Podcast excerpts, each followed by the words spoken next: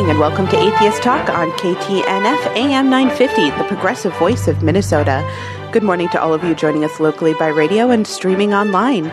We appreciate you tuning in. Today is Sunday, August 5th. Why did I put 8th? 2018. I guess I'm ready for it to be the 8th. I'm your host, Hertzy Hertz, and I'm in studio with Jordan, and we have a special guest via Skype, which is Dan from Britain. Debating religion is a time-honored tradition. Oftentimes we consider these debates, or when we consider these debates, we think of Hitchens, Dawkins, or Harris. But honestly, these debates happen all the time.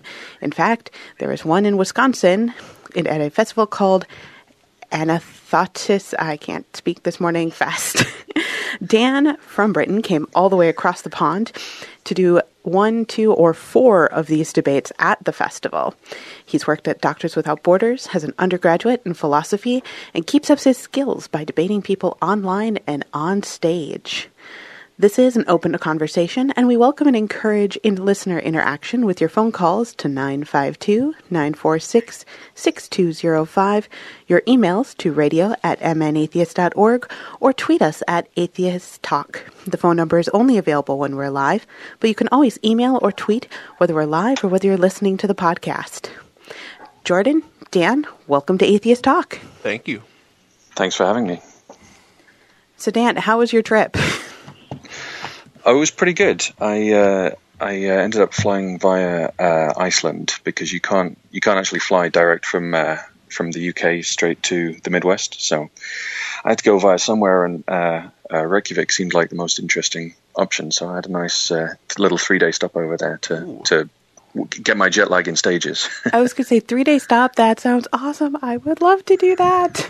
That's great. There's whales and trolls and I would say geysers, but I've been told that is not right, and I should say geysers. So. Oh, yep. Yeah, because I was going to say geysers has a whole different connotation, at least here.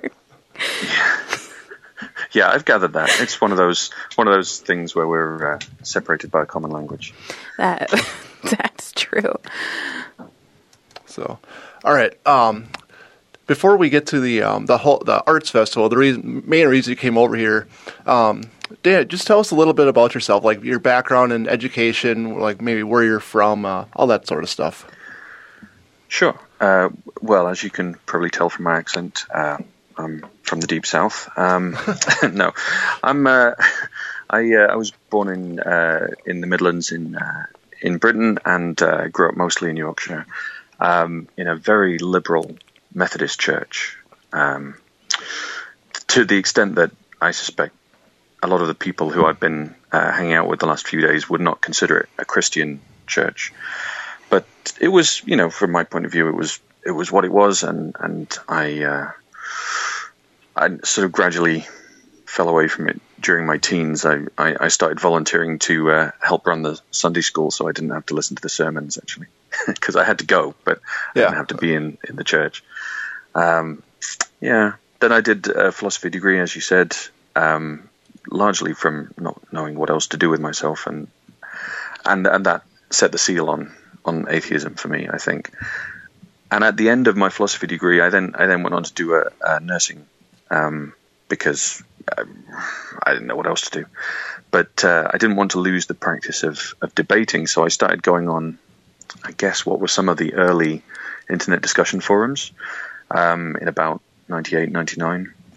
And the most interesting ones to me were American ones. So I started interacting with some of the people who I've been meeting, in some cases for the first time, these last few days. But one guy who I particularly have been sparring with for now, 20 years, was the organizer and of this festival, and he's the director of, now, he wasn't then, but he's the director and founder of Athanatos Christian Ministries.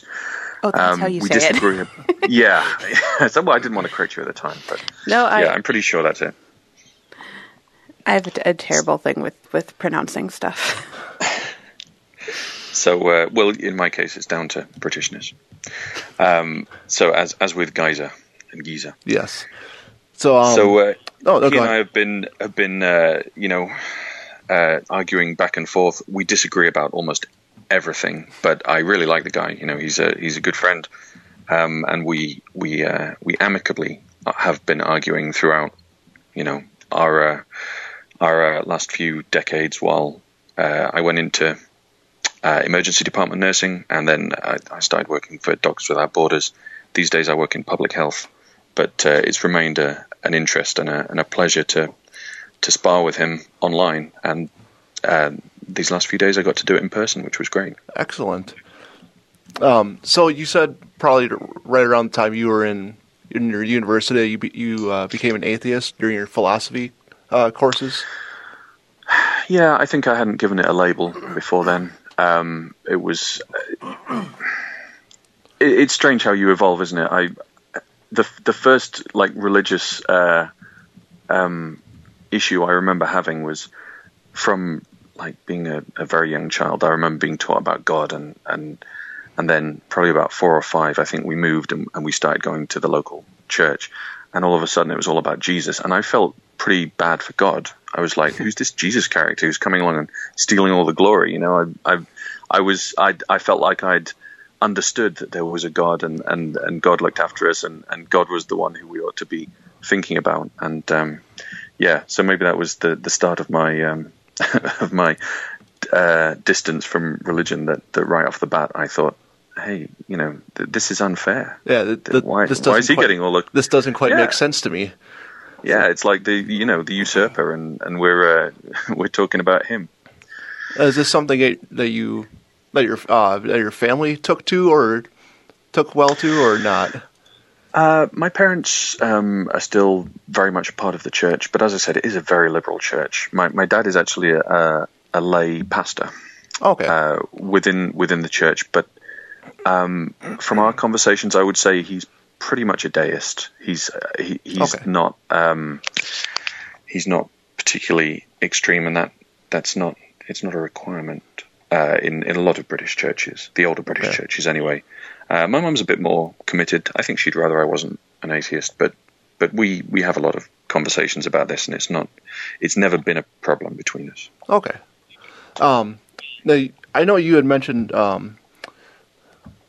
before we did the program, we kind of got with your background. You said that religion is not as big of an issue over in the UK versus, say, over here. That's my perception. Yeah. Okay. As I said, I've talked to a lot of Americans about this, both atheists and Christians, and in a way, in Britain, I think it's almost like it's considered almost undecorous to talk about it. It's considered something that ought to be private. I think people might be uncomfortable. People I work with might be uncomfortable if I was a very outspoken atheist, but only in so much as they would be uncomfortable with anyone expressing any strong feelings about anything, really.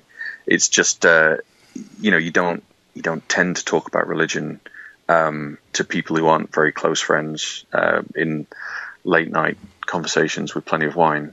It's not something that's considered appropriate to bring into public life, and it, unlike here, if a politician is conspicuously religious, it would tend to be a handicap rather than an advantage.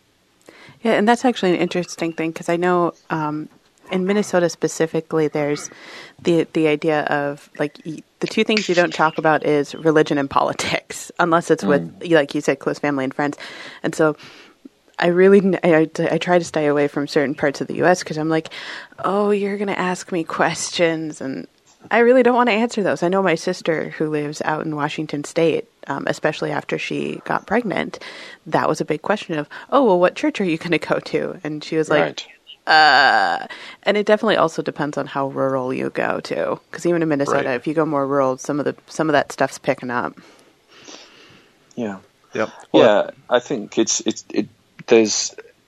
interesting. It can be not discussed, but hugely important, or not discussed and considered fairly low down in the, you know, the list of ways you define yourself. And I think in Britain, for most people, it's, it's not going to be in the top 5 things that they would consider really defining of their identity.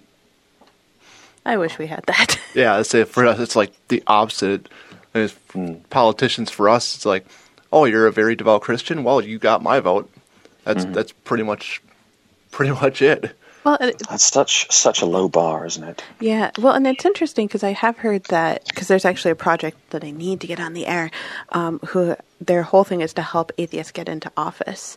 And they found that when it comes to like city council and state legislative, it's not as much of an issue. But it seems to me once you start getting that more national attention kind of stuff, that's when all of a sudden it's like, whoa, whoa, whoa. What do you mean you don't do the same thing I do? Yeah. Yeah, I may be misremembering this, but I thought at one stage there were more openly gay, legislators or politicians in Washington D.C.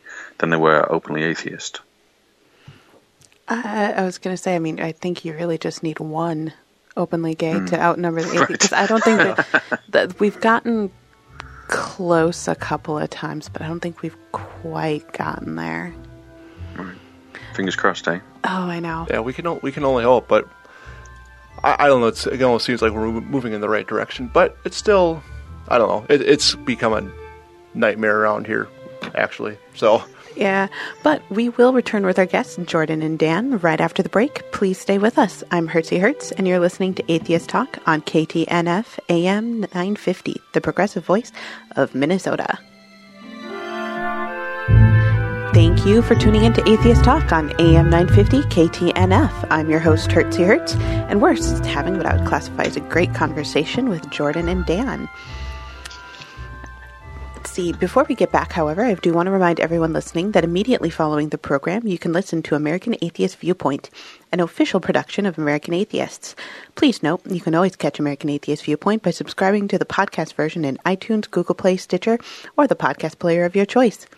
As for the here and now, if you'd like to get involved in the conversation with Jordan, Dan, and I this morning, you can call us at 952-946-6205, email us at radio@mnatheist.org, or tweet us at Atheist Talk, or you can go on our Facebook page, Atheist Talk, which I always forget to put in the beginning. I don't know why. But anyways, Dan, Jordan, welcome back. Still here. Yay! The caffeine's starting to kick in. Well, your adverts are better than caffeine. They're amazing. All right, so let's move on to the main reason that you're on here. You went to a Christian arts festival in middle of nowhere, Wisconsin. So I think that is the official town name, yeah. Yeah, no, I'm from a very small town, Wisconsin, so I know exactly what it's like. But I actually look up just to see like how far it would be for him to drive. It was like 2 hours. I was like, ooh, a little over 2 hours. Yeah. Yeah. No. Yeah, it's like a little over an hour from Eau Claire. It's like, yeah, there's nothing around there. So basically, what kind of festival is this? And is it? Yeah. What kind of festival is it? I guess. So this is my friend who runs this ministry. Has also got a sideline in publishing. He's an author, and he set up. I think he set up a number of different publishing. Do you say imprints? I'm not sure, but he's a publisher. So he's self-publishing his own books, and he's publishing fiction and non-fiction by other Christian authors. He also has a particular line in publishing kind of out of print books that either, you know, are theologically interesting or, from his point of view, politically important. So no, he's republished some eugenics texts from the 1920s because he's very concerned about those sort of issues coming back. So the idea of evangelizing through the arts, whatever those arts may be. I mean, there's been some Christian music groups here and some Christian artists in the sense of, you know, painting and stuff, and a lot of authors coming along to give talks or listen to talks about, literary devices. Or I went to quite an interesting session by a filmmaker in the south of France who's making films to try and convert some of the Muslim population of North Africa. I mean, you know, good luck to him. I think that's going to be a hard job. But the techniques involved were interesting and kind of paralleled the sort of message that I was trying to get across as the black sheep, so to speak, of the conference. That, you know, if you're going to engage with people of very different ideological backgrounds, you have to go to them. You know, you have to understand where they're coming from and what their problems are with your beliefs, so that you can have a sensible conversation, not just run headfirst at them with your preconceptions front and center. Awesome. So, and now you did 4 debates, right? Yeah. So I've done 1 debate via podcast, and so I'm going to default to your expertise. How much interrupting do you usually get in these debates? From the audience or from each other? Yes. We're going to go with yes. I didn't have an audience when I did the podcast, but since you did on stage, we'll go with yes. Let's go with the audience. I'm curious. Bit of both. I mean, we so our the way that we usually debate, so there were 3 of us on stage. There's myself, the festival organizer, and another friend from online debating who is a Christian, but I would say he's politically and also religiously he's at a point in between the two of us. So he mainly acted as the moderator, which was nice of him. So he would keep us on track time-wise, and he would say, okay, well, that was interesting. So a question occurs to me is this, and I'd like to hear both your responses. Oh, so you had a better moderator than mine. Robert, if you're listening, I'm calling you out. He's a friend podcaster. So it's a tough job to be a good moderator and not jump in too much and impose your own viewpoint. He only did that when appropriate. I think if both of them were debating me, it would have felt like bullying, you know. So it was, right. It helped to have not a neutral voice exactly, but someone who was paying attention to the flow of the thing. And we left time open. So one of the things that the moderator did was we'd get sort of to the end of a topic as much as you can get to the end. I mean, we've been arguing about these things for 20 years and we haven't got to the end yet. So. You know, to get to the end in an hour and a half is unlikely to happen. But, you know, we'd get to what seemed like a natural close point, and the moderator would ask if there were any questions from the audience on that topic before we moved on to the next one. So that worked pretty well. There was one debate, the third one, where things were a bit more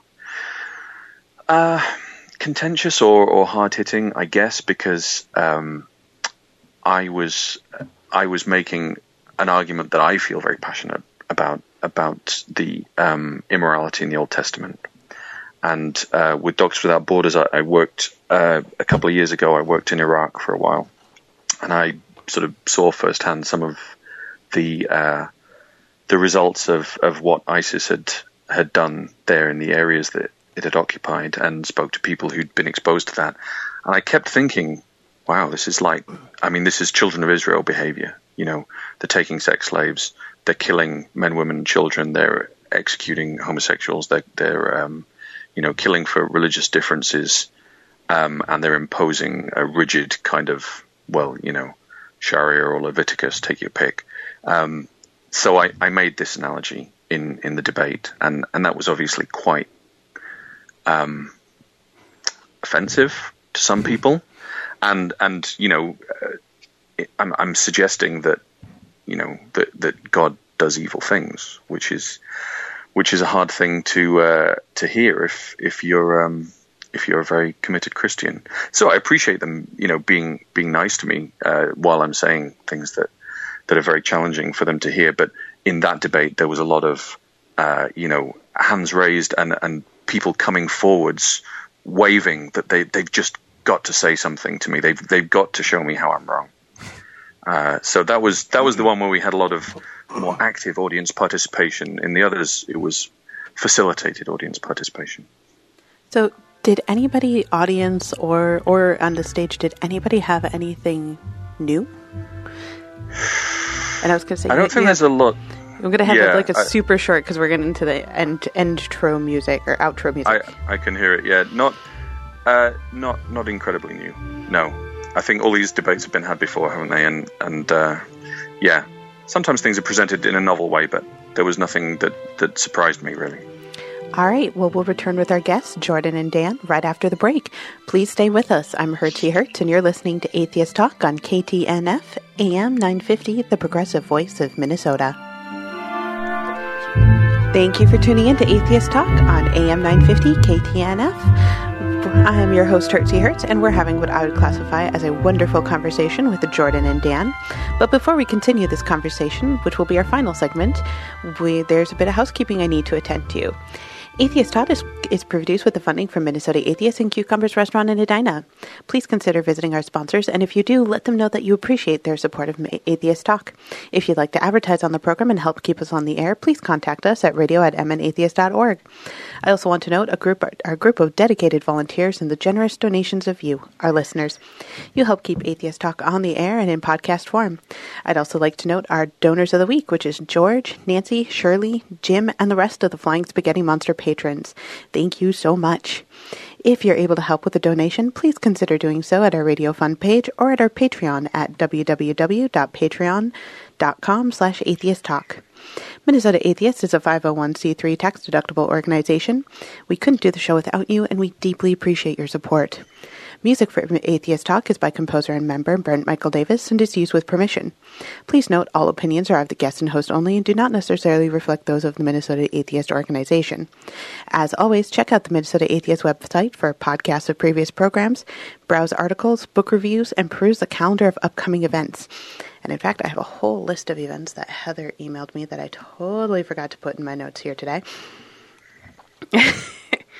But I do know that the Cucumbers brunch is going on this morning. Jordan, are you going to go? I know I'm putting you on the spot because I asked you earlier. I think so. You think so? Yeah. I don't live close to there. Usually, I live more Minneapolis area, but I'm close enough today. I think I can make it. Awesome. Well, I do know that we have a Free Thought 5K registration from Camp Quest. That should be up on our meetup. And then we also have the Secular Women Work Conference, which is on the weekend of the 24th, I believe. And I will be there because it is going to be awesome. There's going to be guests from all over, and it's going to be talking about organizing groups and such. So I totally need help with that, with this program. But with all that relevant and wonderful information out of the way, let's get back to our conversation with Jordan and Dan. Excellent. Dan, you still there? I am. Yep. Oh, good. Okay. You were quiet for a moment. I was like, no, don't say we lost you. This is the longest segment. Oh, do we have a call? Oh, I think we have a call, so we'll be really quick. So, Dan, what was your favorite question for this year at the festival for this debate? What was your favorite? Yeah, as far as your debate goes, what part did you enjoy the most? Oh, it's the show. I did enjoy the back and forth on the Old Testament morality thing because it got into questions of the culture at the time, and someone was arguing that in a sort of collectivist culture it would be it's totally reasonable when you conquer and kill all the warriors in that particular tribe. Totally reasonable thing to do to kill all the baby boys because otherwise they're just going to grow up to be just like their parents. And I mean, I didn't flat out say that I thought that was a genocidal point of view, but I got pretty close to it. And although it was the tensest part of the debates, the other ones were just they were fun for us, and it seemed like they were fun for the audience as well. A lot of people said, it's great to hear a civilized debate, so different from the stuff you get online where people are just demonizing each other. And there's something very important about being able to look the other person in the eyes and recognize their humanity even while you're disagreeing with them. But so most of it was just fun. But although it was a bit more tense, I actually did enjoy, this is the real kind of stuff we're talking about. We're talking about human lives and, whether or not our humanity is universal or or whether you want to, you know, make excuses and say that some people are a little bit less human in order to. In this case, my perception was this: the guy who was arguing that was trying to justify something that I think cannot and should not be justified. So the festival had a whole bunch of other events. And Jordan, I might be stepping on your toes. I'm sorry. But the festival had a whole bunch of other events. Did you take place or did you look at any of those or go to any of those? Yeah, I went when I wasn't involved in anything else because I'm also a sort of musician. So I did a couple of music spots as well. And that was just, you know, light musical entertainment in one of the tents. So when I wasn't either debating or performing, I went to some of the other interesting events that were going on, and you know, I wasn't really the target audience of, you know, how to evangelize to people from an Islamic background. But it was interesting to see some of the presenters, both in terms of you know, their presentation style, because I always like to pick up ideas about how I could improve my own public speaking, and also just to hear what they were about and what they were passionate about. Well, that's great. Now I'm curious. You know, after the debates, you know, you're going around doing stuff. Did you actually have anybody come up to you and be like, "Hey, you're that atheist from the debate"? Like, start kind of like yelling at you or taunting you or any of that stuff? Yes to the first part of the question and no to the second. So it was, I felt like a minor celebrity, really. Okay. Everyone's like, "Oh, have you talked to the atheist yet?" And he's British. So lots of people wanted to talk to me either about what we'd said, things that they'd thought in response, that they'd wished the other, you know, my adversaries, so to speak, had raised, and points they wanted to make to me and hear my response to. Some people wanted to just talk to me about other stuff, about Britain, about you know, political things. I had a really good conversation about different styles of healthcare. You know, I've worked in the National Health Service in the UK for a long time, so I'm very passionate about what we don't call there but would call here socialized medicine.